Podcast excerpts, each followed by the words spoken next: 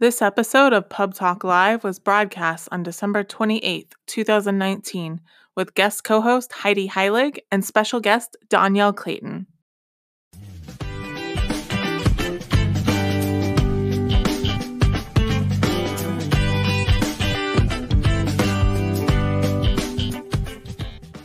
Hi, everyone. Uh, welcome to the December 28th episode of Pub Talk Live, the live publishing talk show, airing the second and fourth Saturday of every month at 9 p.m. Eastern. I'm your host, Sarah Nicholas. I'm a young adult author, um, the current managing director of Pitch Wars, and I'm also a library event planner. Uh, just a reminder, you can subscribe to reminders via email by clicking on the link in the description so you don't miss a show. You can also follow the show on Twitter and Instagram at Pub Talk Live. Um, and of course, like and subscribe right here on YouTube. And if you'd like to support the show, you can find a link to the Patreon near the end of the video description down below. That mainly pays for like technology costs. So, um, and thank you so much to our Patreon, our Patreon supporters who are they're gonna we're gonna list them later. Um, and today I have two guests that I'm very excited about.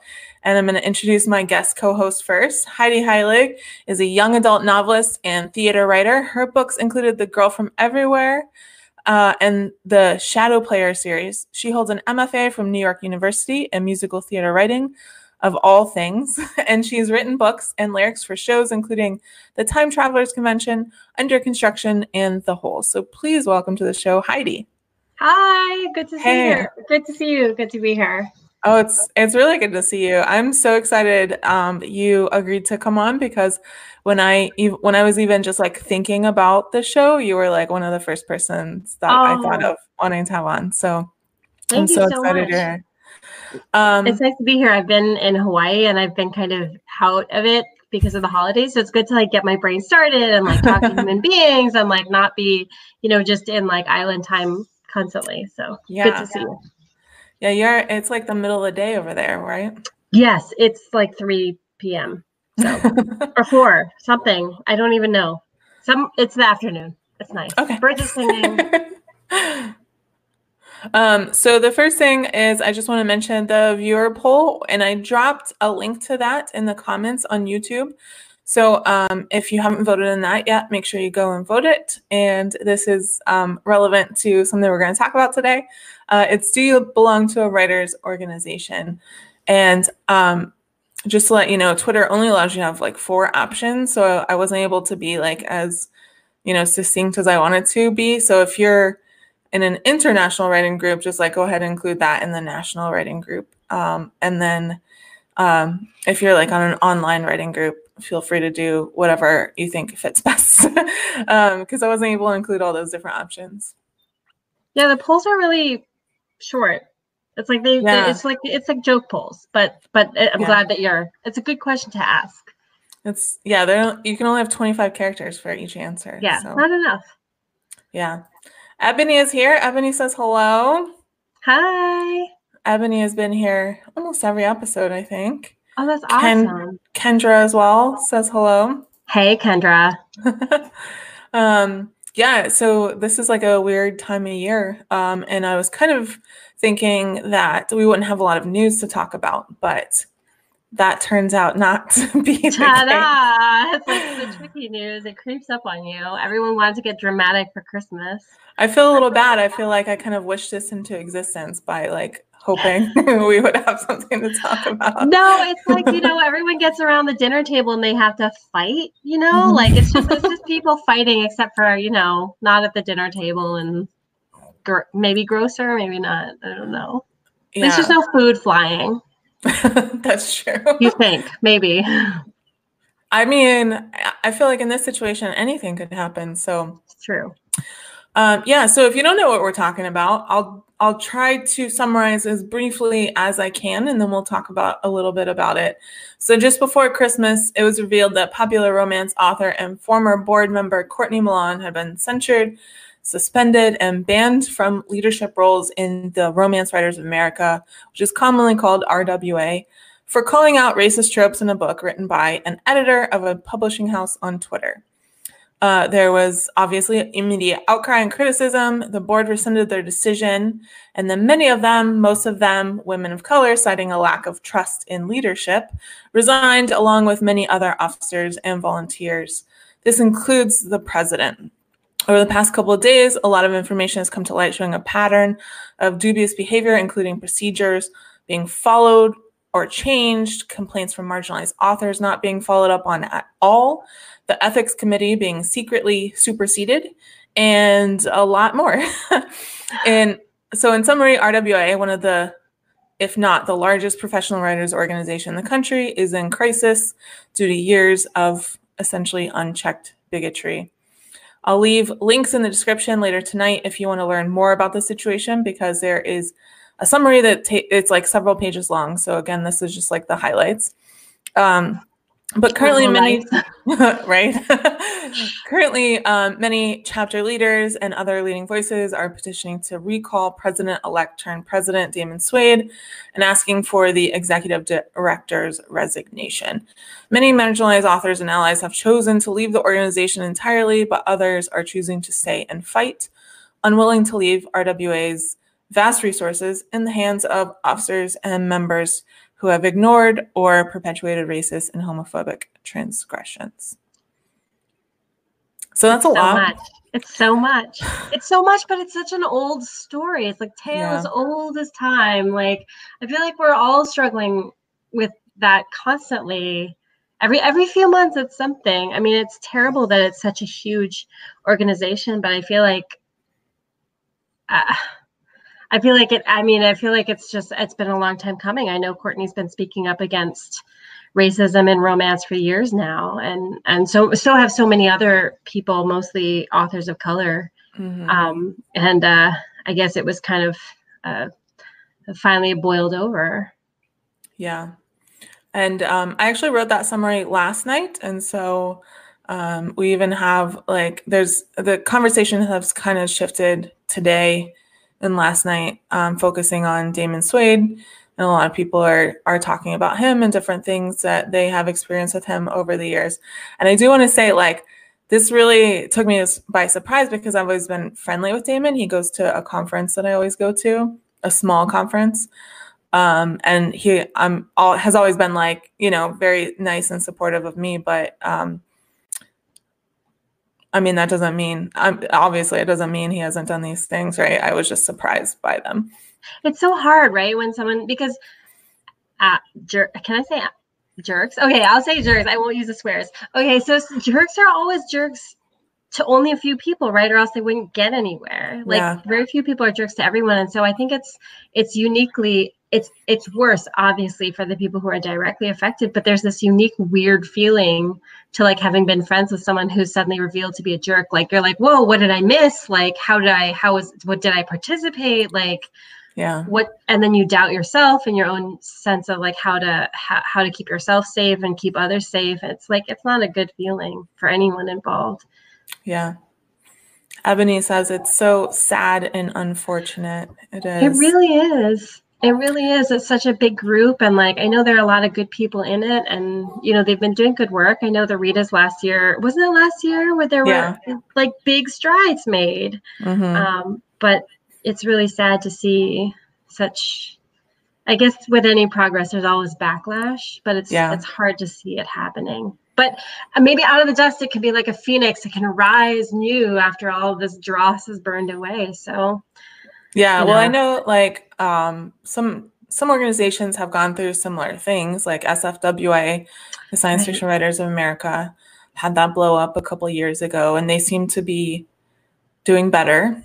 Mm-hmm, mm-hmm. Um, and then, of course, Pitch Wars, which I'm involved with, had right. that, that dust up two years ago, and I think I think what happened there is is similar to what needs to happen here. And so Brenda, who's the founder of Pitch Wars, basically handed over the, the the running of the organization to a committee of people um, and most of the people on that committee are in some sort of marginalized identity um, and she really listened to what people were saying and mm-hmm. um, she apologized and and she made steps to make sure that you know mm-hmm. it didn't happen again Um, right. And so, so a lot of people are calling for the, the resignation of the board, the remaining board members, because at least eight of them have resigned. That's a lot.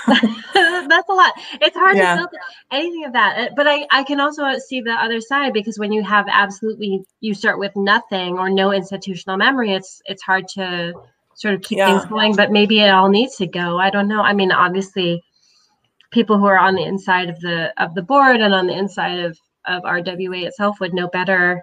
Um, but it just seems like such a such a hard thing to come back from. But i but but there are steps. There are obviously steps that other people have taken and that can be taken to um to do better in the future. And i hope that they complete it and it's not just like the the apology and then not the action. Because uh, yeah. too often i see the there's the apology step but that not the action step. And that's the hardest part i think. Yeah definitely. Um I was going to say something, but I was listening to you and then I forgot. oh, um, yeah, the staff members. So a lot of people are coming out and saying that staff members have kind of diverted ethics complaints, especially complaints related to um, authors of color. Um, and there have been a lot that have come out um, and that never made it to the ethics committee. Oh. And so I think um, we're going to need in order for people to have trust in the organization again, we're going to need to see a change in the staff as well. Yeah, yeah. So, yeah, that's anyone else have any anything to add? Um Ebony, can I ask you because I know you're watching, how does my mic sound? So I changed it up a little bit today and so I wanted to make sure I'm not like way louder than Heidi or or way quieter than Heidi. Um, and I know it takes a couple of seconds for it to like kind of um, for the comments to come through. So I'll wait until I see that. Okay. Um, Just sorry about that little blip. My son came into the room and was like, "Hi, where's a diaper for my baby?" So, oh, okay. Uh, sorry, family stuff. um, he he had something to say about the RWA thing. Yeah, where's the diaper? We kind of feel there's a mess. no, no, yeah, he um he's not quite at the age. If there were uh, some kerfuffle though in the um, early readers, he would definitely be all over that. Mm-hmm. Yeah, hopefully nothing. hopefully nothing happens with that group. Oh man. Um, okay, so they said that sounds good. So cool. Right. Um, all right. Uh, moving on then, I guess. Yeah, let me see. I know there's a t- there's actually a ton of news. So we have tariffs on good goods from China. Uh, tariffs on goods for China that were supposed to go into effect on December 15th were suspended, which is a big relief for publishers of picture books, coloring books, and drawing books. Uh, these books were exempt from the first round of tariffs in September and would have taken a hit for this round. Uh, and Maria Pallante, president and CEO of the Association of American Publishers, said, We look forward to the removal of all tariffs on books, returning us to our nation's longstanding policy of not imposing tariffs on educational, scientific, and cultural materials. Yeah, I like that little jab at the end. yeah, yeah, it's kind of a little. I mean, but you know, that's why they. That's. I I love. I always love the quotes that are so um succinct and kind of well rounded and just a little bit like but you know it's a children's book publisher so they are always yeah. very careful. Um, but yeah speaking of kerfuffles with picture books and early readers i'm glad i mean i'm glad to know that we're not um, i don't know. It's so hard. I mean it's so hard with money now. I feel like i feel like the real problem is that wages are so stagnant that it's so hard to pay for books and pay books what they're really worth. I know that I know that tariffs are not exactly the same thing, but I think that um, making books harder to access is always a bad choice. But at a certain point, I think that it all comes back to wages and the need for a little more money in the pockets of readers that that so they can afford books that you know to to give to yeah. their to their kiddos and then fill their libraries. Yeah, and we've seen um, these Chinese tariffs affect the consumer price of goods. And mm-hmm. so um, we definitely don't need the price of children's books to go up more. Yeah, no, I know. To. It's true. Yeah. I think. Well, isn't there also something with printing? The paper is like uh, is has been affected. I mean, obviously as well. Yeah, there's there's like a paper shortage. Um, mm-hmm. Yeah, I there's a really good Twitter thread I don't remember where it is um, that talks about that. Mm-hmm. But well, they won't they won't be rising because of this. So that it's been yeah. sus- was it suspended, right? Suspended, so, uh-huh, for for the December section. It was supposed to go into effect earlier and then they suspended it again. So that's good. Or, yeah. or the, they were they had a first round of tariffs, but then mm-hmm. suspended them. I guess I wonder when or if people are going to calm down. People in the government are going to calm down about this pseudo trade war junk. Yeah, back and forth. I don't know. Um, all like right, a, pride so, thing to me, but yeah, that's it. Definitely seems like it. And who knows with this administration, it might change next week. So hopefully not. yeah, fingers crossed for November. yes. um, so we have some good news. Finally. Yeah. So in the last episode, we talked about Mysterious Galaxy search for a new owner and location, and they have found both. And um, so they have a, a couple that has agreed to buy the store and they found a new location already. And so they're going to remain open. Um, and everyone is keeping their jobs. Everyone That's who works for Mysterious Galaxy. so nice, especially for the holiday season. That's like yeah. feel good news. Yeah. So that's really exciting. It was like a big I know a lot of people were were trying to boost that really hard, you know. So Yeah. Yeah, speaking of of bookstores, I read that George R. R. Martin opened a bookstore. Yeah. Um, and like, and I couldn't. Now, this is also a bit of of be but like i have been on deadline for this book and behind deadline for for my for my next book for ages and ages and ages i'm sorry to my editor if you're here um but like i i was thinking about how many people yell at George R. R. Martin for not getting his next book done, and then I saw, you know, the news saying that he w- he had opened his own little bookstore, and like people were like, "Just finish your book," and he was like, "Well, I w- we will definitely stock my book."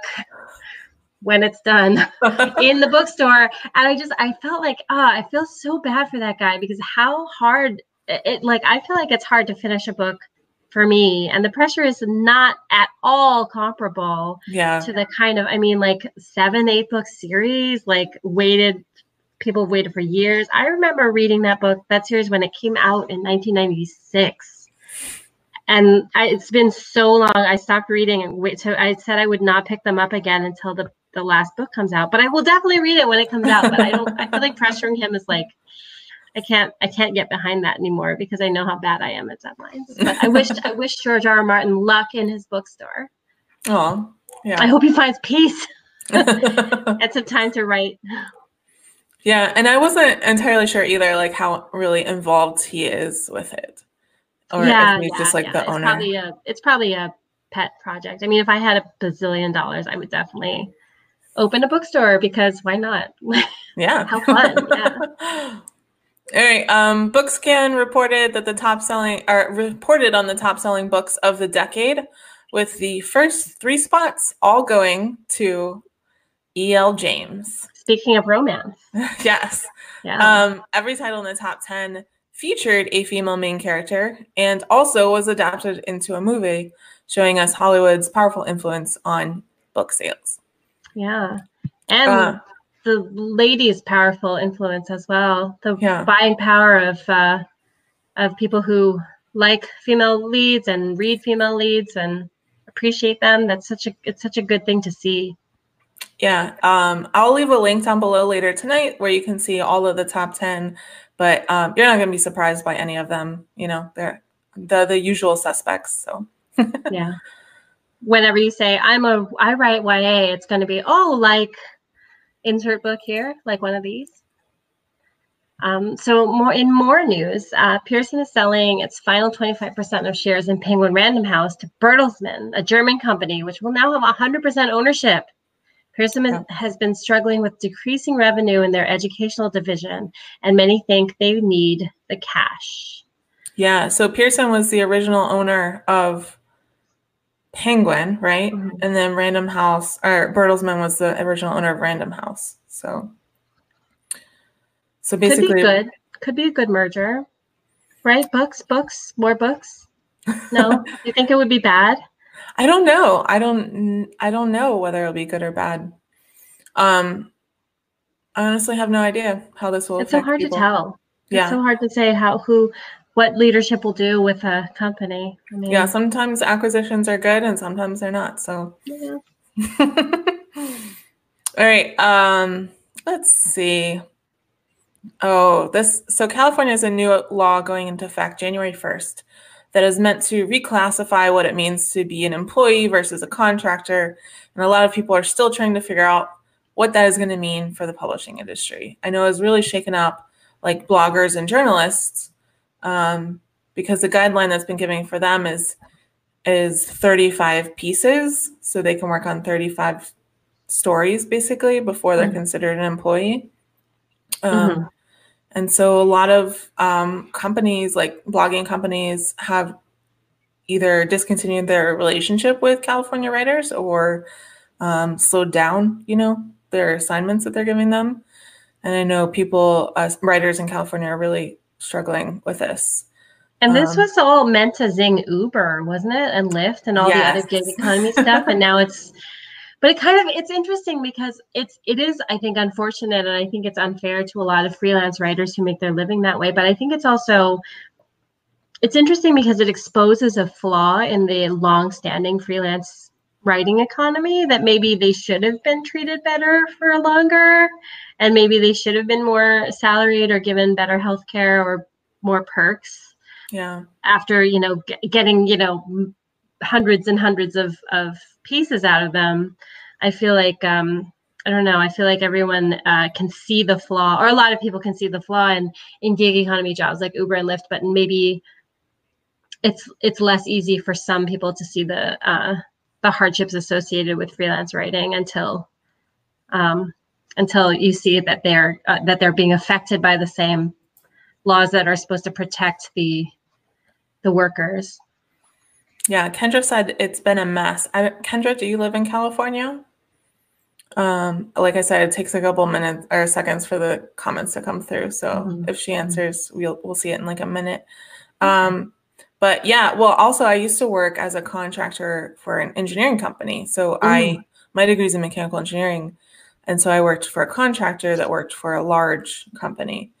Um, and like I was essential, I was an employee. Like there's no reason I should have been a contractor, you know. Mm-hmm. Um, except that they like to do that because um, right, no health care. They keep you under a certain amount of hours and yeah, and also they and this is like a public perception thing. In a downswing, they'll just let all the contractors go and say we didn't right. let anyone go in the downswing. Right. It's kind of terrible all the little ways that people invent to protect shareholders and their bottom line. Yeah. And to avoid the effects of law again laws meant to protect the workers. They just say, well, we're not actually going to uh abide by the spirit of the law. We will abide by the letter of the law. And uh, sucks to be all you guys. It's going to get worse. So I don't know. It's kind of disappointing. Yeah. Um, I worked with also when I worked at Anheuser-Busch, we worked with a lot of contractors in our construction management um, mm-hmm. division. And that, so I, I don't really understand the intricacies of the law, but like they could only work under direct management of a company for five years before they had to go to a different company as a contractor. Mm. Mm. And so they would literally just like cycle these guys out every five years. Ugh, that's so hard. Yeah. That's Especially like very you're doing something like that. It's like construction. Like it really helps to know like this is like a terrible phrase, but like where all the bodies are buried, you know? No, it's true. It's true. And all the ins and outs of the specific. My husband works in construction. So it's like you really need to know like how certain people build in certain areas or like what was, you know, it, what the one guy down at the permit department likes to see on the permit because it's yeah. not the law. It's just the way they run things. It's hard. And of course, it's really hard for people who are going to be out like they're in their last year and like what they're just, they just saved up enough to I don't know, start a family, buy a house, have a kid, do whatever, take their next steps, and then but then they know their job's out next year. So what do they mm-hmm. do? No job security. It's terrible. Yeah. Ken just said I, no, but I'm a freelancer. Oh, so, all right. Yeah, and I know several other states are looking at similar laws, so we might see this kind of like spread across the country. Yeah. Um, but I know right now California freelancers are at a disadvantage because a lot of multi-state organizations are just choosing not to hire them to avoid this right. the situation entirely. So it's sad. Yeah. Um, Heather's here. Sorry I'm late. no problem, Heather. Hey. Um, All right. Well, let me let me move on from that kind of depressing. I'm, I'm always like looking on the on the on the bad side. Sorry, I hope I'm not a depressing guest. But um, okay, so private equity firm KKR, the same firm that previously took over Toys R Us, has acquired Overdrive from Rakuten. Overdrive is an app that delivers digital content like ebooks and audiobooks to school and libraries. So I wonder how this is going to affect everything because I love using it. I love checking out books on my uh, Kindle from the library app that Brooklyn Library has, Brooklyn Public Library. It's so convenient and it's so easy. And so I hope that nothing affects my my reading library checkout book habit. Your personal usage. I know my. Per- I mean, obviously, I hope you know. I hope that it is fine in general and that nothing bad happens to anyone else. But it's it's so rare that I'm like, please, please just leave me personally alone. Like, I don't, I don't want to, I don't want to suffer this one. But I mean, yeah, I get it. I have Overdrive on my phone for audiobooks. Oh yeah. because I listen to a lot of audiobooks. I've, mm-hmm. I may talk about that from time to time. um, but yeah, especially before. So now that I write for Book Riot, publishers like send me a lot of audiobooks. But before it was like almost entirely like Overdrive. Mm. Um, and so, um, yeah, and also uh, with all the, you know, the, it seems like publishers are kind of like taking issue with libraries and ebooks and yeah so, that macmillan thing i wonder yeah. if that's going to affect their i don't know if that how like the collision of those two things are is going to yeah. change stuff so yeah we'll just wait and kind of see what happens and um this is the company that took over toys r us which by the way like closed from yeah. bankruptcy so yeah. um kendra said i'm so worried about overdrive Ebony said, "Yeah, I use the Libby app and I love it. Libby is Isn't an it great? Overdrive app. Yeah, it's so easy and accessible." And then um, we we have a couple different apps that do ebooks and audiobooks at the library that I work at, and um, Overdrive is definitely and Libby the easiest to use. Like RB Digital, I don't know if who owns RB Digital, but that app is a nightmare. Mm it's really hard to use. I'm like, yeah. I work for the library and I can't figure out how to use this. Yeah, yeah. We don't need to make it harder. Things are already hard enough no, getting people yeah. to read. All right, so I think we're ready to bring in our special guest. Yes, Danielle, I love.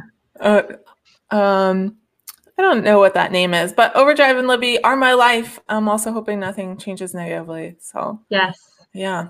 All right. Same, same.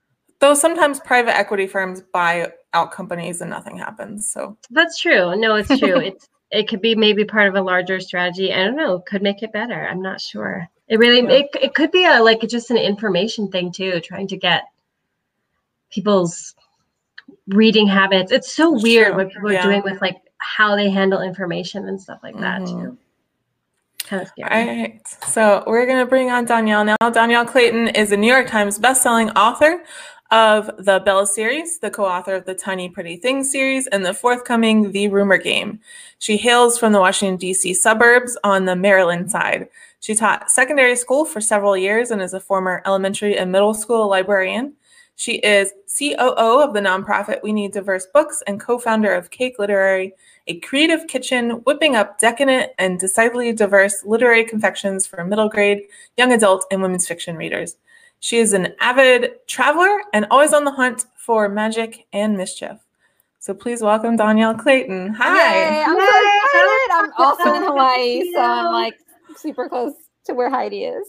I know. I'm very happy. I know. If you're just on the other side of those mountains, Yes. we're gonna come over those mountains and see you. We're Can coming. Like, wave to each fish. other. Yeah, yeah, we're coming. yes. Um, yeah. Well, so you're both traveling right now, right? Yeah. Yeah. Well, yes. thank, thank y'all for taking time to be on the show while you're traveling. That's Thanks really for great. asking me to come on. I'm so oh, excited. Of course. Super excited to be here. Yeah, Dhonielle was also on my like one of the first people I thought of when I started developing the show of people that I wanted on. So I'm so excited. Yay! I feel like I've been so blessed this year. Like everyone that I've really wanted on the show has has agreed, and I just I'm overwhelmed. Because you're so, awesome. so it's perfect. Heather says, "Hi, Dhonielle." Hi, Heather.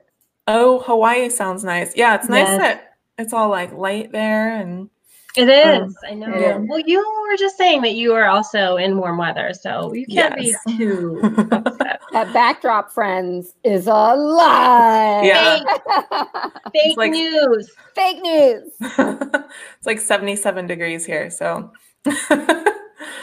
uh, Jessica said, I didn't know Dhonielle is CEO of We Need Diverse Books. Yep. I am. We're yes, we're going to talk about that. Yeah. Cool. Awesome. I'm so excited. Oh, Heather, this is so nice. Heather said, "Who wouldn't say yes for you, Sarah?" That's exactly. True. Thank you. All right. Um, well, let's see. We're going to jump right into the questions. Um, so, you're founder, co-founder of Cake Literary. Um, can you tell a little more about what Cake Literary does? Sure. Yeah. It's such a weird process because people don't really talk about this thing called packaging that has been a part of the children's book industry since the beginning of time.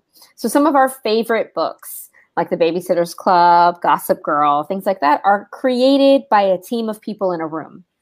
And then several writers write under a pen name to make it happen because they get so people get and teens get so excited about these books and kids and they want so many of them voraciously. so my business partner and I, we met when we were in grad school Sona Charaipotra, and we she was going to take a job at one of the biggest packagers there is called Alloy Entertainment, and I was working for an agent who worked uh, for and sold books for. We should do something like this. I was a librarian at the time, working um, in Harlem and trying to get my kids things to read that excited them and that was fun. And there really wasn't a lot of things. And I thought, why can't we use the packaging model to one, help marginalized content creators get into publishing and give them their training wheels, push them in, um, crash course, and then also get lots of fun stories on the shelves. So that's how Cake Literary is born. We believe that making a book is like making a cake. If you had to eat cake in one flavor for your whole life, it would be really boring. So we think that organic diversity, like different flavors of cake, makes the whole experience of reading much better. And so we wanted it to be fun and we wanted to do a lot of fun books and exciting books that are just about kids who have to save the world or save their family or save their neighborhood, but they happen to come from lots of different backgrounds. And so that's how sort of Cake came to be. Nice. In a nutshell. Yeah. it's a weird I know it's a weird concept for a lot of people to um, sort of grasp and understand. It's actually yeah. the first the first time I ever heard about packaging at all was hearing about cake. Um, and it's such a fascinating idea, like to have a team. I feel like in um, general in in as a novelist, it's so um, everyone is focused on just the one, like the one author, the one person, and sometimes the relationship between the author and the editor, or maybe the author and their critique partner. But uh, I find it, I find the idea of uh, coming from the theater background, the idea of having a collaborative process and people to bounce ideas off of. I find that those, that's those are the ideas that are the best. Is the ideas that are tested by more than one person, mm-hmm. um, and it's just it, obviously, I think it comes out in the work that you guys produce. Uh, we just, really try. Quality. You're not alone. yes, yeah. Well, yeah, you, ha- like, have that. You alone. have to, you know, you have to get it by someone else who's uh, who's also really, you know, like Sona's very, uh, very uh, smart. Yes. So she's so you can't really toss anything by her, and she can't toss anything by you. So yeah, um, yeah, absolutely. She's very discriminating. Yes. so speaking of um, well, speaking of diversity, uh, you're the chief operating officer of the wonderful nonprofit that uh, is called We Need Diverse Books. Can you explain a bit about what you do there and your role as COO?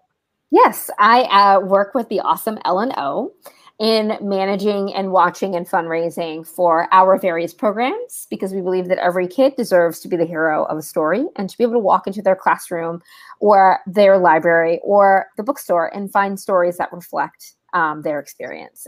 Where they are the heroes of a story. And so we manage all of these different programs that try to get at this issue of why there is a lack of diverse representation at every level in publishing. And so we designed all of these different programs to try to get at changing those numbers and making sure that we're telling the truth about what the children in America look like um, and what kind of stories they deserve to see, and also making sure that publishing can provide um, that need.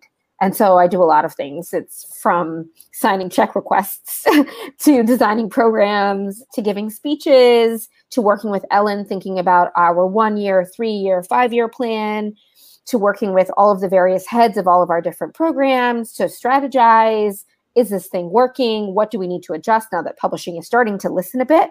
How can we go to the next level? Can we get from diversity 101 to diversity 201? Like how do we make that that next step?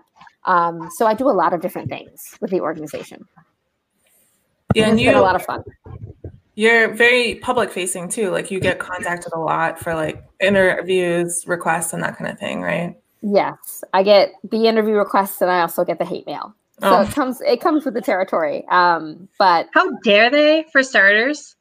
But also how foolish. I know. It's like I can't I can't imagine being silly enough to try to tangle with you, Dhonielle. right. I know. They try. They do try. And I and I laugh and I save them and I'm just like, oh, you're so you're so mad. You're very mad that we want to make sure feeds that you. Right, it feeds my my petty bones and it feeds all of the work that I do and it just makes me know that I'm doing what I'm supposed to be doing, which is making sure that every kid deserves to be able to see themselves as an awesome hero and doing their own thing and that we hold people accountable and we tell them the truth. We tell the truth. Because what everyone wants is for us to be quiet. And so and we won't be quiet. And so that's that's the problem i think. People love to tell women especially especially women of color to be quiet. And so lno is never going to be quiet and neither am i. Um, and i just think that it's you know i do give a lot of speeches and hopefully we'll be moving forward past the speeches and more into sort of like have all of these sort of even more tough talks um, so that they can translate into action yeah, watching the RWA before. stuff, I'm like, it's time to have some talks. Yeah, I've seen you talk before about um, everyone. Whenever you're interviewed about we need diverse books, always everyone always asks the same questions, and you're answering the same questions over and over again. Yes. Um, yeah. So yes. So what is that? And I have permission to write a character. how dare you, How dare you get me? Yes, that question all the time. Yeah. Like, is it okay if I write? And I'm like, I'm not here but to. I know someone. Right. Who. My neighbor is. and from, I know her first name, not her last, but her first right. name. She is um, from yeah. the African American community. They, she is an African American. And can I write her story? no ma'am so i get the same questions over and over again and you know what ha- what happens is people don't like the answer yeah. so it's, yeah, had, it's very frustrating i had one particular person who i was talking about certain words that i don't like being used casually um, crazy and uh, she messaged me and she's like well i have this in my bio can i use this like this I was like, no, like that's exactly what I was talking about. And then she came back with, well, um, Urban Dictionary said I can use it like this. So why are you wasting my time and asking me a question like that? and then, like, I just then, don't get it. Yeah, and then she tried to like report me to um, the um, the at that time managing director of Pitch Wars. wow. Yeah, I was like, everybody loves to call someone's manager. Yeah. and it's like, ma'am, it doesn't matter. You asked me a question. You asked yeah. me a question, but also the it. dictionary defense is like the worst defense. And and then to use the urban dictionary yep. defense is like a step below, like it's the like using worst. Wikipedia. I can't imagine. Yeah. The thought urban dictionary. Yeah. Right in Wikipedia, it said, um, okay, because yeah. everyone knows like urban dictionary is like super That's you know right. sensitive and oh yeah um, yeah and accurate too and right. should be the final word on what we should all be saying. yeah, I just don't have I just really don't have time for it. And the problem is that when you when you answer directly and clearly no matter how nice you are because you've said no, people get mad. They, it's as if you left a, a pile of dog poo on their doorstep. They behave as if saying being told no is like being given a pile of dog poo. And it's like, no, it's welcome to the land of nope. This happened to yeah. me at an SCBWI conference where a woman literally asked me after I gave a speech, um, is there room for white children in publishing anymore in books? And I just was like, first of all, my soul left my body in that moment. okay. Vacant, it just came through the top right here. Number one. Number two, I was like, we just went through the stats. We went through the stats. You saw all of those mirrors. You saw it visually represented. You saw a table and yet you still ask me this question and it's like what do you want me to say do you want me to be mean to you what is it and Just i say no we're no one's right. publishing the funny thing is isn't it like 30% of characters are white kids but like 60% are animals and they're never coming after the animals no they're never like rover exactly why aren't you yelling at the truck in a Go book. get those trucks yeah, and I just I just don't um, understand the person that asks questions like that. I, I just wonder. I'm like, who raised you? Who's your mother that allowed you to ask questions with such like it's so the audacity? I'm like, whoa, what? And I just have to control my face and say, okay, there are a hundred people watching you right now, so make sure that you smile because it doesn't matter what you say, you're going to be that mean black lady who says no. And I just said, welcome to the land of nope the weather is bad here. You. Right. And I've lived here for a long time. So welcome to the family. No, like this is absurd to me. So it's just one of those things where we just have to be resilient and keep put our line in the sand and say, no, this is what it is. We're no longer lying. We're no longer going to cater to in romance land they're saying the nwls which i i just love that term i've never heard that term the nice white ladies NWL. Oh, okay. I was like, that could go wrong fast. I'm glad. Right. Okay. Yes. And I'm just like, oh, that's the perfect term. And I'm like, yeah, I'm not catering to you anymore. I'm going to be just as nice, but I'm also still going to tell you no. And I'm still going to well, tell you the truth was, that yeah. this is a problem.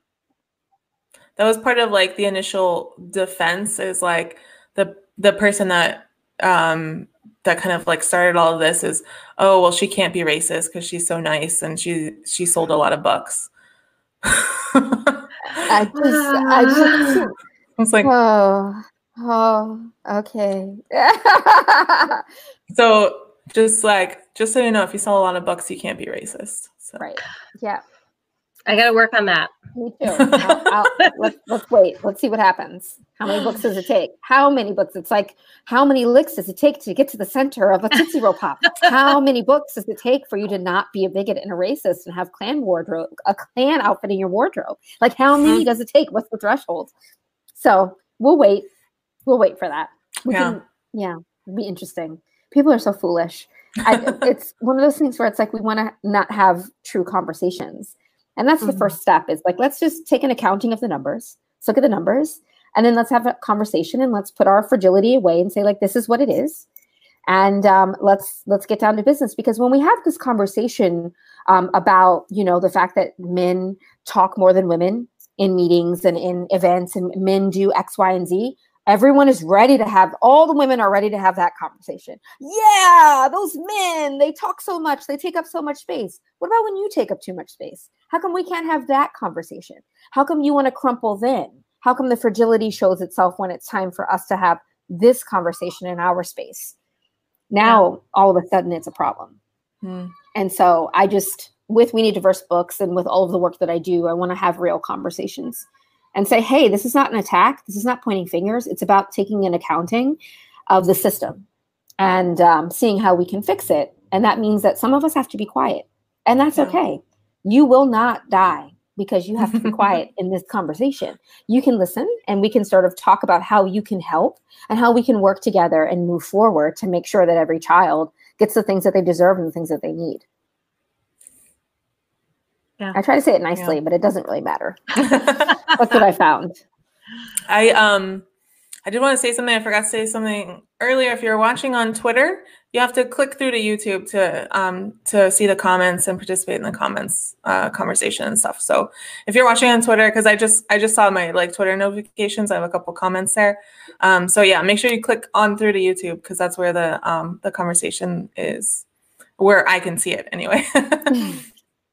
All right, so um, Heather said Heather is giving you applause. Yes. yes. Ebony says, Yes, can we have a real conversation about it, please? It's time. It's time for real yeah. talk. And in and and in 2020, there's no more placating of the feelings. There's no more of us like skirting around this conversation. No. We have to say say speak plainly and everyone can put their your feelings are your responsibility. So yeah. it's time for you to take responsibility for your feelings, but we're still going to have a, a frank conversation about about these topics.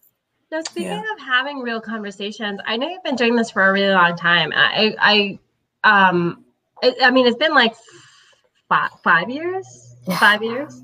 Feels and like you, you mentioned 84 years. well, you mentioned um, that you feel like publishing companies are starting to respond and listen for once. And it does seem like the numbers are changing, but very very slightly, very slowly.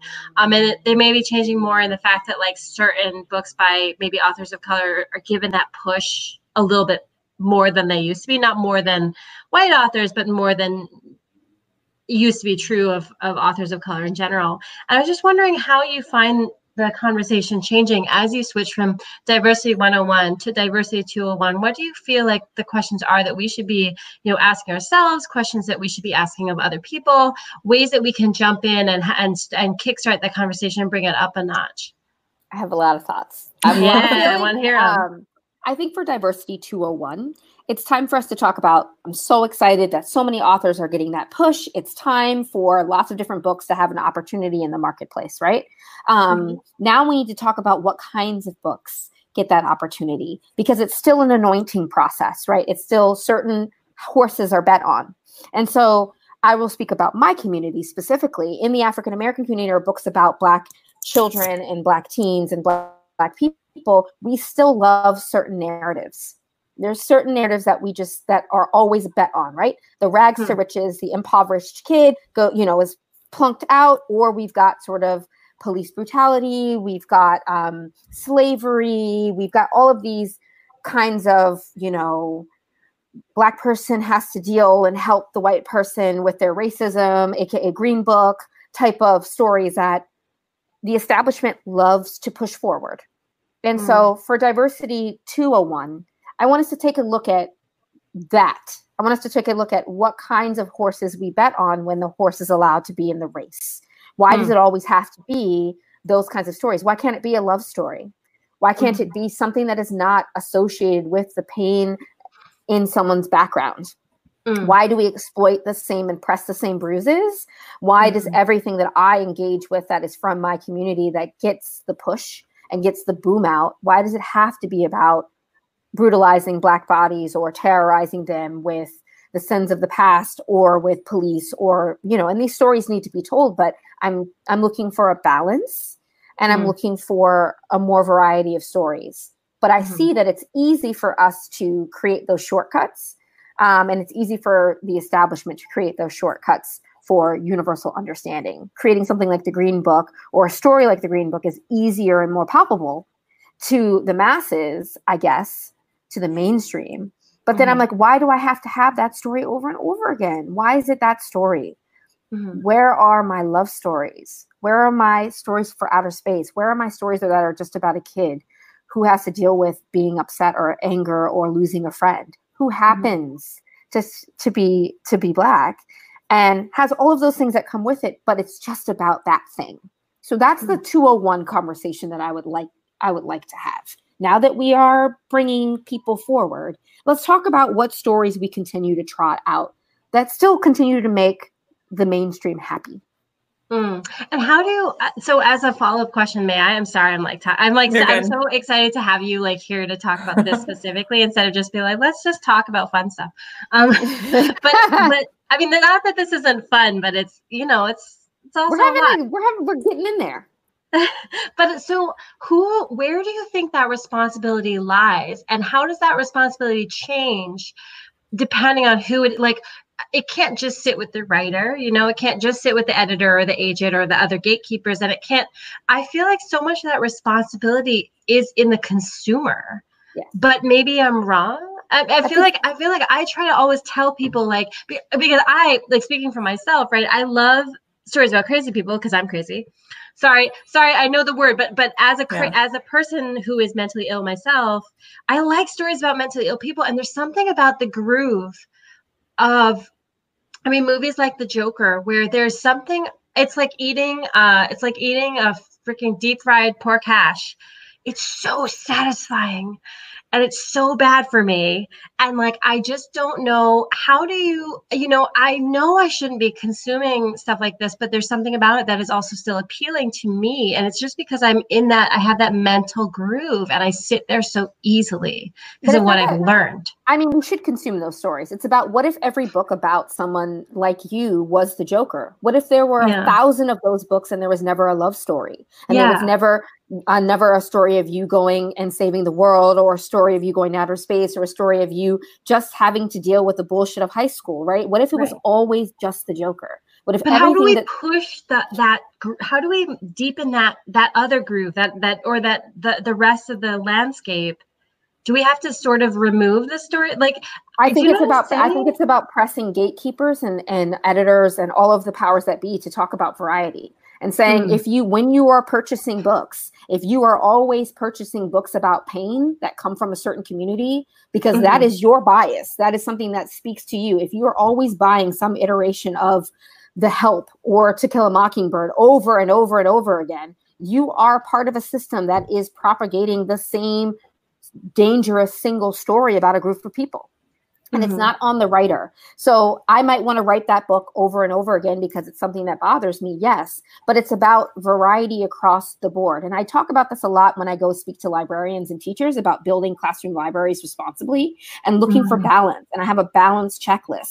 It's like if all of your stories about native and indigenous people are set in the past, that is a problem. If you are if you are a person who buys picture books as an editor and every time you buy something that has native content and written by an outsider, check your you have to check mm-hmm. your bias. And that publishing house also has to check for balance and think about, whoa, we put out over the last five years 15 books about black people, and all of them have to do with police brutality and overcoming adversity and racism. Every single one. And it's sort of like mm-hmm. thinking about how can we have a variety and and usher in a variety of different kinds of stories. I think writers can write whatever they want.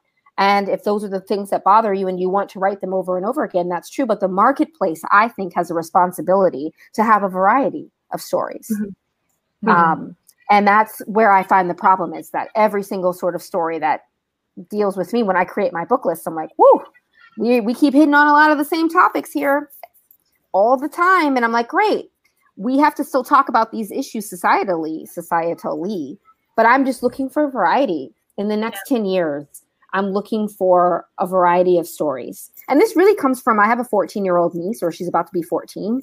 And she made a comment to me like a month ago. She was like, Oh, all the books that all the books and all of the stories that feature girls that look like me are sad. I just want to fall in love. Like, where are those? And then we watched all of the adaptations, and she was like, Gosh, there are no black girls in any of these in any of these adaptations. Or if there is one, she's a demon in Sabrina and her hair looks bad. And I was just like, oh my god. This is like yeah. we are failing a group you know lots of different kinds of types of kids. She deserves to see a love story where it's just a girl who looks like her. We look just alike. That just falls in love and the biggest drama she has is whether or not to choose one person or the other or that her mm-hmm. mom's going to be mad or that like she feels like she can't you know figure things out. Mm-hmm. where's that story? We're not pushing those narratives forward. We're not giving opportunities for those books to be trotted forward because it's easier to sell the book that is redoing To Kill a Mockingbird or about slavery and civil rights because yeah. it's a story we know, it's familiar, it's an easy bet. It's like, why do we always keep creating franchise material in Hollywood? Because they know it's a sure bet for sales. Yeah. Oh, they're going to go see the Marvel movie. Absolutely. They're going to go see this IP. It's an easy, sure bet to create shortcuts about people. Each community has a shortcut that is easily digestible to outsiders. Mm. And we continue to put that easily digestible shortcut to the front of the line and let that be the single story. Mm. And I'm just, I think I'm just tired of it. And that's the 201 conversation. That's the hard conversation to have. Nobody wants to hear that. Yeah. Because it's hard. It's like, oh, well, we've given you, we've let you do these things. We've put these books forward. And I'm like, mm. yes, but let's talk about what else we have. Like, I'm excited to look for what sort of Black queer love stories or queer stories with POC love interests. Mm-hmm. I'm waiting for that, right? The in, at the intersections. Mm-hmm. Like, I'm waiting for that sort of next step. What does it mean to be mentally ill and a person of color? Mm-hmm, mm-hmm. mm-hmm. Because a lot of these intersections that we find, it's it's still just the white kid dealing with the with the thing, and it's like, well, all of these things look different when they are in different communities. Yeah, and you also see like pushback whenever someone has a character who's a person of color and also has mental illness and is also queer. They'll say, um, "Oh, that's too much. You're ticking too many boxes." You know. Right, and um, you're like, really? Okay, so this is my life. Okay, yeah, great, those people exist. You know. Right, like, oh, it's too much. Oh. Okay, I didn't know that my whole life is too much, yeah. and that people like me didn't exist. So I, I, I just think that when you go to schools and you're with teens, they live they live on multiple axes like that mm-hmm. at mm-hmm. multiple intersections, and they deserve better. Yeah, than to be boiled down to that one that one story. Yeah, that was um, my rant. No, no, it, it actually leads to though. I mean, because you have stories like that, and some of them are being adapted. Yes. It's a good, it's a good, it's a good yes. segue, right? I think yes. then we can do we Perfect. can celebrate, right? Yeah. So um, you recently had a chance to visit the set of Tiny Pretty Things, the Netflix adaptation of your book. Um, what was that like? It was so weird. And so I'm so excited to see Tiny Pretty Things hit Netflix next fall. Um, it's weird because it feels like you're in a, a big dollhouse of your own creation. You're walking through these different oh. sets that are literally from your book, which is from your brain. And so it's just this really surreal um, experience. And then also, you've noticed that people have broken your toys and reassembled them in very interesting ways. When wow. something is adapted, it's translated right mm-hmm. to a mm-hmm. different medium. So it's mm-hmm. not quite the same shoe that you created. And it's great because usually, hopefully, it's better. That's like what you always want.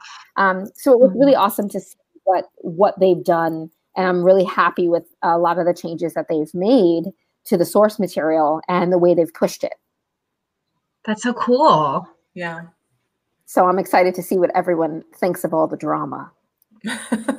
yeah, no, I, I remember reading Tiny Pretty Things, you know, now years ago. I know, like, so old. ballet, ballet dancers of color, and like yes. I cannot wait for creepy, broken toy, you know, black swan ballet dancers yep. of color on screen. It's going to be yes. so thrilling.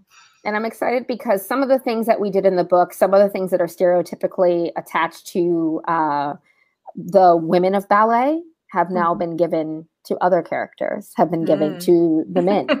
um, to sort of address how they're left out of that conversation. And also, this is something that consumes the ballet world in is general. This, is the dancing also great? Yes, they only they only like, hire dancers. Like, I feel like I was like waiting for cats, and then I was like, I can't watch cats. I know, but I can instead watch get ready for tiny pretty things so i'm like i'm yes. glad i can occupy they only hired actors that were dancers and classically trained in ballet oh wow. Ah! so the dancing is extraordinary which is great because what i didn't want was some sort of terrible cheesy ballet where i was cringing the entire time because this is about they're artists but they're also athletes and so i'm excited to see them sort of do their thing and it was really awesome and overwhelming and exhausting uh, to be on set, um, but also like, what is happening? What is life? this is so weird. So yeah.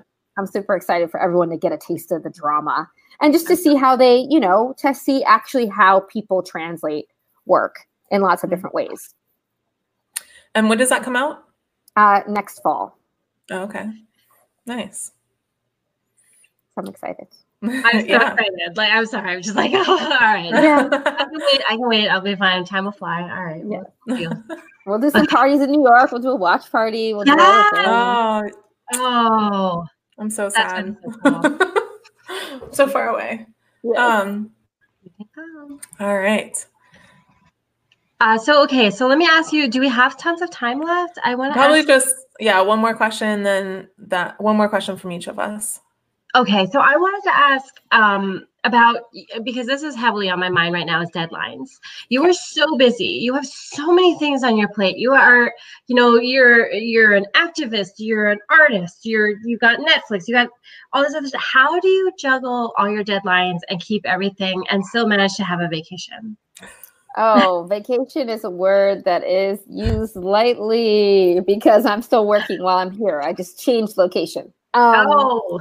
So, yes, I have a lot of deadlines and it is always ridiculously chaotic. Um, but I live and die by my planner. And I I was a teacher for many years. So I had to manage lots of little people. Um, and that is very difficult. Heidi, you've got two little ones. So you mm-hmm. know, like they got to do this, they got to do this. We have to make sure they're still alive, make sure they get to the A, point A to point Z. And I think that that's how I function. My books are my little people.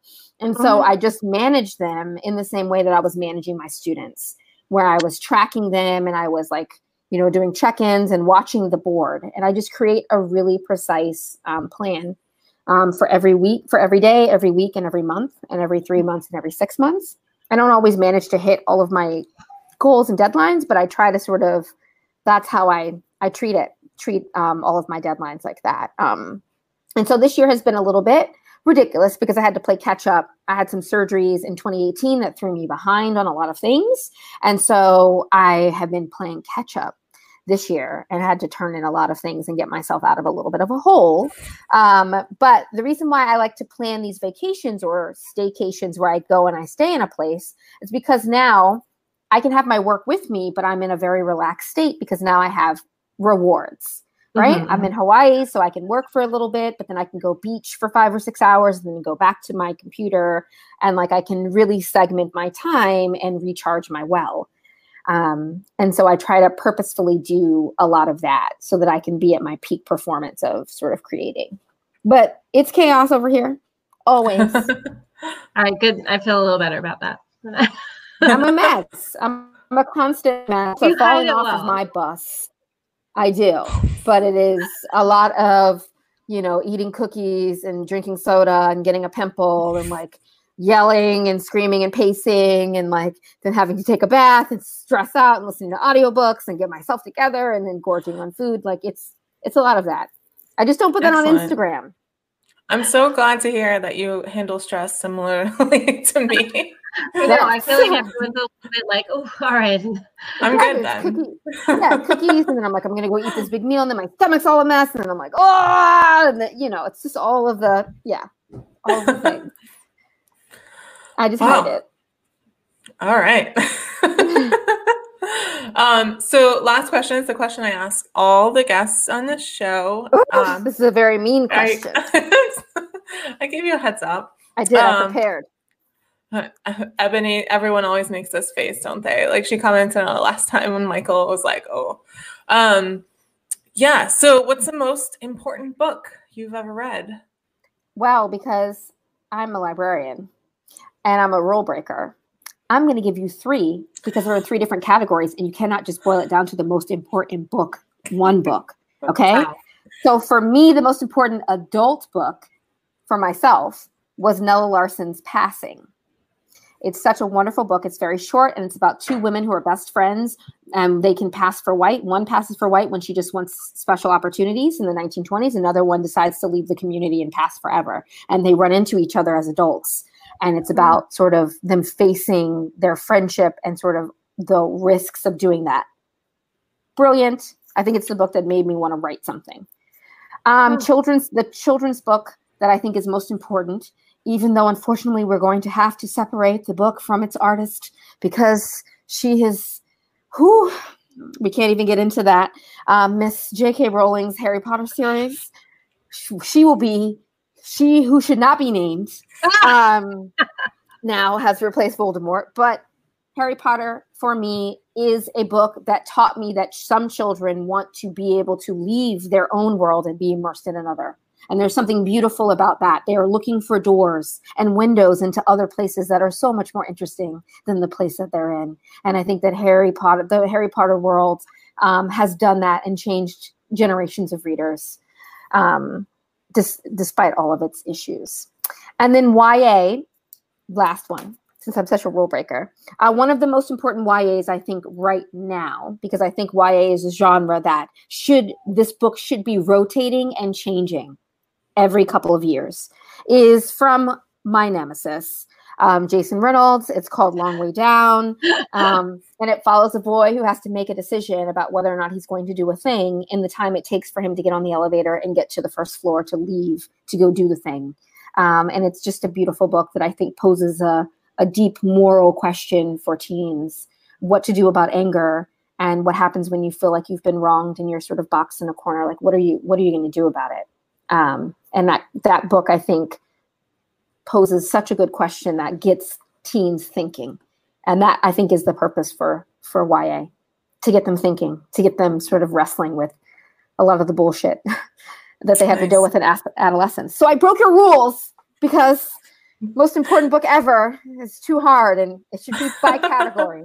Uh, Dhonielle Clayton, rule breaker. Yeah. yeah. You're actually the, the first person to break the rules, which is yeah. surprising to me. wow. But, I'm not afraid to usurp. Can I ask um, why you call Jason your your nemesis? I've seen you say that before. because he he trolls me. We are very good friends. Yeah. I mean, and I love He's telling it. really tall, and she is very little next to him. She yes. looks very tiny. Yeah, tiny, and pretty he, thing. Yeah, and he trolls me, and so the first time like we had an interaction, he was talking about buying a couch, and I teased him and I said, "Oh, you should get like a white pleather couch," and he was like, "Oh, like your face," and I was like, "Okay." So that was our first interaction ever, and after that, it was on Right? So now you see. Everyone's like, oh, we love him. He's so great. Oh my god. Right?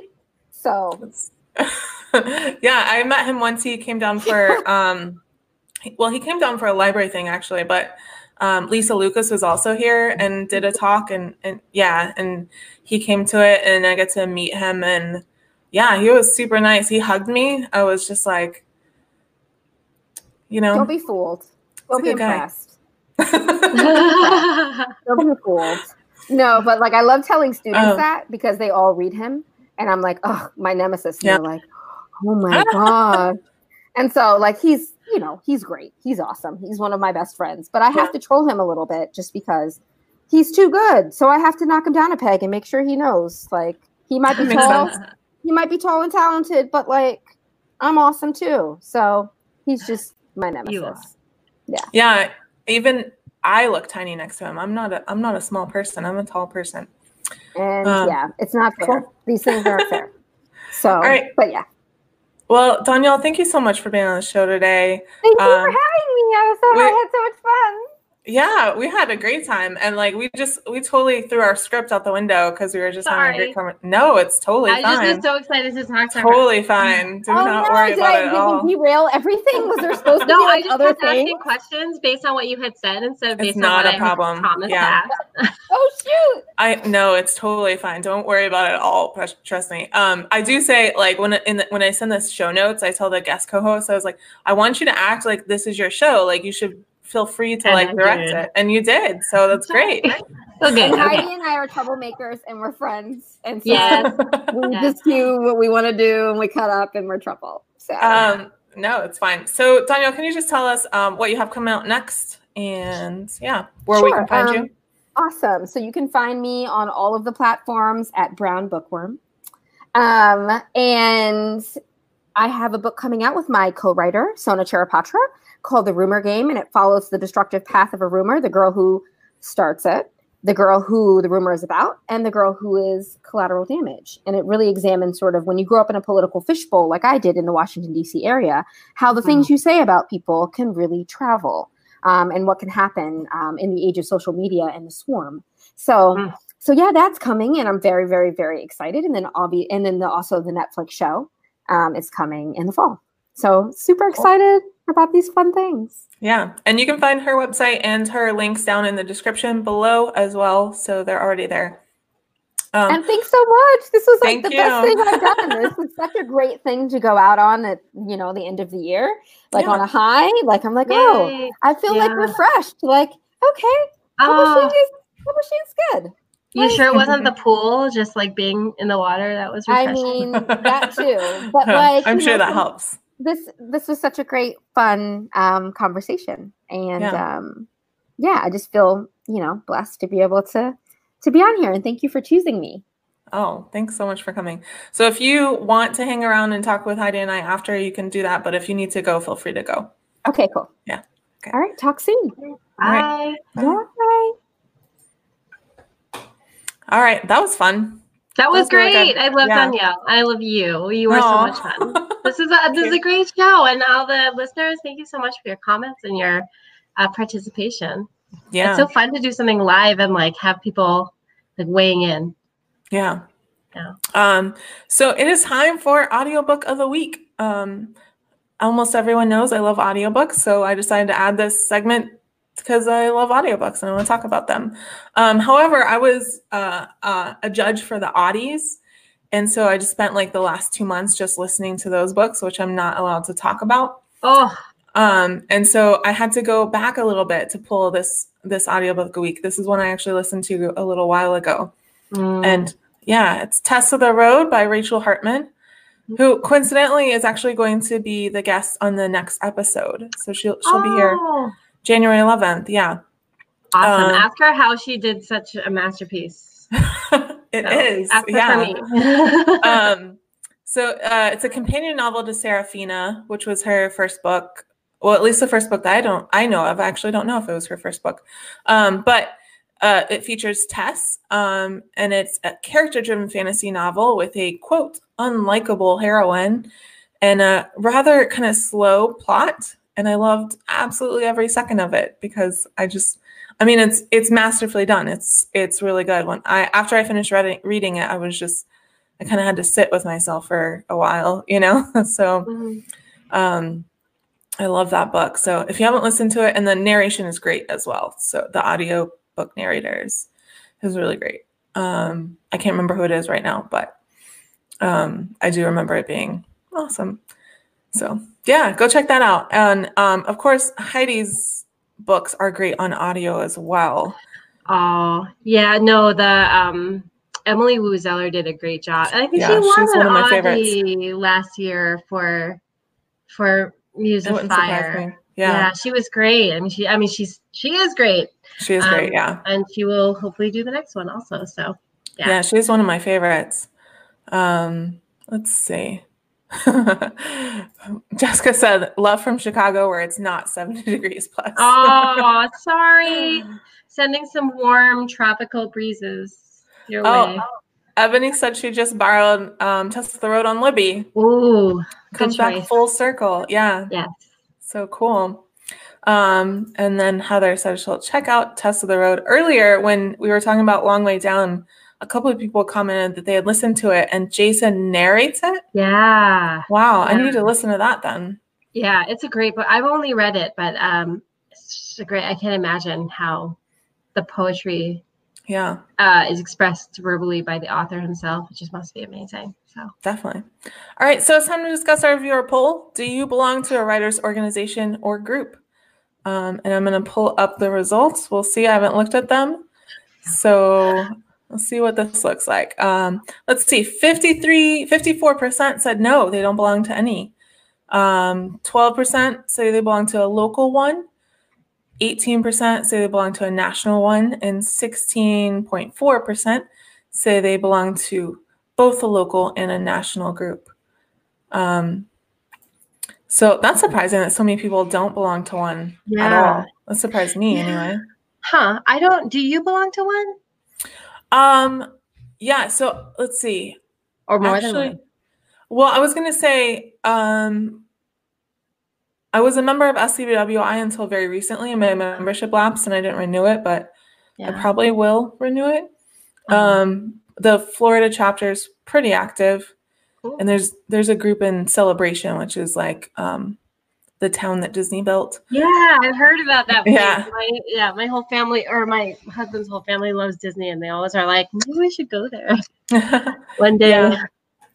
Um, yeah, and so there's a really nice group that meets in Celebration too. So, um, and then, but I have like, there's like a local community here. Well, like my job is I plan author and writing events for a living. Mm-hmm. That's what I do.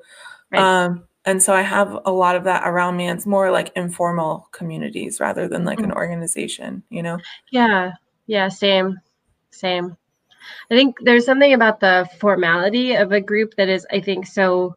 I don't know. For me, it's hard to, you know, it's like you gotta sign up and pay your dues and do, you know, then you have to attend meetings, and wow, that's asking a lot. At least for me, I think it's like that's I don't know, I kind of other stuff to do. But I think that a lot of probably a lot of writers are it's like this weird thing, right? On the, the riding the line of being um, an introvert with your art, mm. but then also being lonely with your art and wanting to seek out other other artists in the same vein. Yeah. So there's probably a lot of that goes into the decision.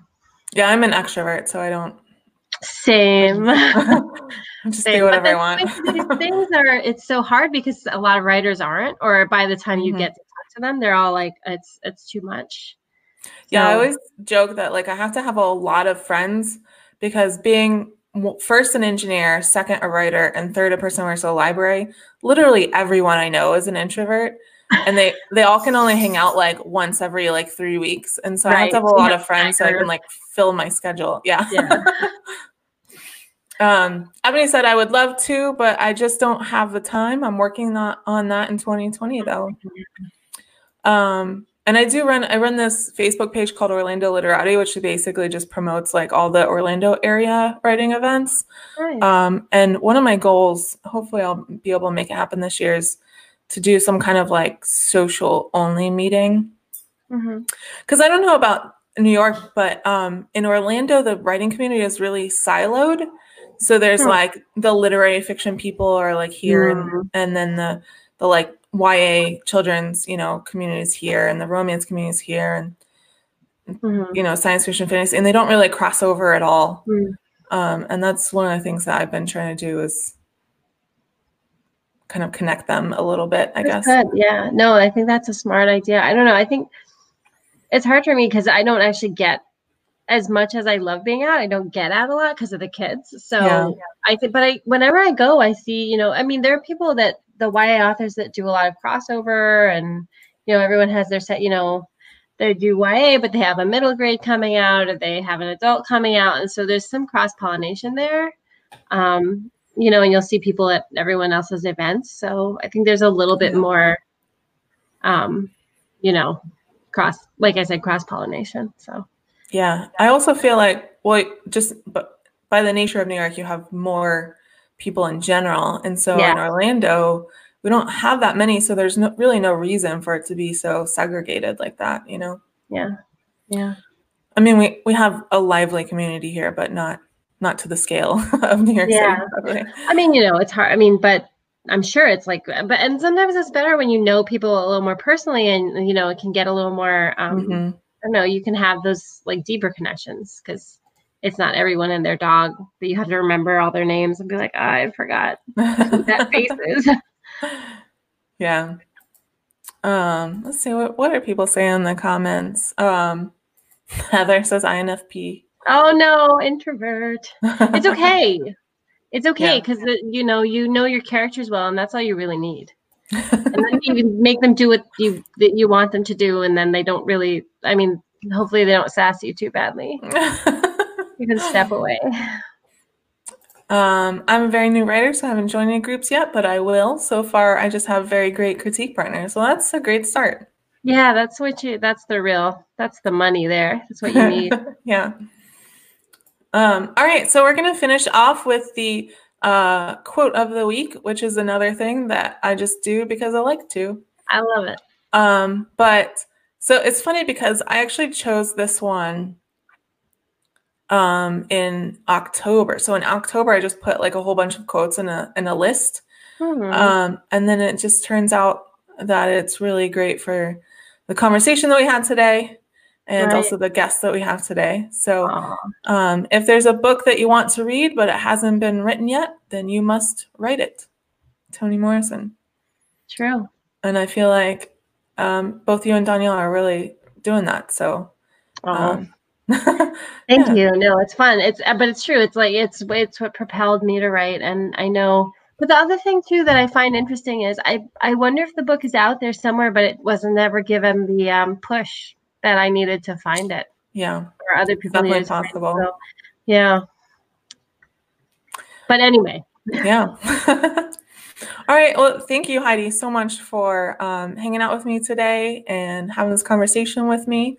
Thank um, you for having me. I had such a great time, and I always love talking with you. So yeah. Um, and let me know, or let everyone watching know, like what you have coming up. What's going on? Oh, I have to finish my next book. I have so I have I have The Girl from Everywhere is my first novel and it was mm-hmm. a duology. So The Girl from Everywhere and The Ship Beyond Time about time traveling pirates. And the second series is about a shadow puppeteer necromancer who's also mentally ill like I am. And um, the third book in the series is coming out next mm-hmm. fall, late next fall because it's not handed in yet. Um, but yeah, and then then I'll that series will be complete and hopefully I'll be free to run off screaming into the woods. So oh. that's what's next. right. I um, just have a break, just and then I'll come back yeah. not screaming anymore. So that's yeah. good. um, you can find Heidi's uh, website and social media info in the description down below. And thank you so much for coming. And um, I'm gonna say goodbye to you, and I'll just close out the rest of the show. Okay, bye. Nice bye. to see you. Bye. You too. All right, everybody, thank you so much for watching. Uh, if you enjoyed the show, don't forget to like and subscribe right down there so you don't miss another episode. And also tell your friends because that is how people find out about stuff like this. Um, there's a description down below. There's a link where you can subscribe via email so you can get an email reminder. And there's also a link for my Patreon. And so the Patreon money goes to help pay for like my technical costs. Um, the platform and and my camera and microphone and all the different stuff that I use. Um, and so thank you so much to our Patreon subscribers. Their their names are going to be in the outro. Um, I appreciate them so much, and I'm just so happy that they continue to support the show. Uh, the social media guests are uh, the social media for our guests. Sorry, is in the description down below, along with the Pub Talk Live social media information as well. And Thank y'all so much for watching. Let's see if there are any comments to close out. Heather said bye. I have a lot of new books to read in the new year. Um, yeah, so I will see y'all in 2020. We're going to have uh, Rachel Hartman and Fran Wilde are going to be my guests for the January 11th episode. So uh, make sure you check that out. And I have a lot of really, really Thank you so much for listening to this pre recorded episode of Pub Talk Live. To find out more about the show and find out how you can watch live, go to pubtalk.live. Thank you so much to my Patreon podcast sponsors, Brenda Drake, Jay Lynn, and Reframe.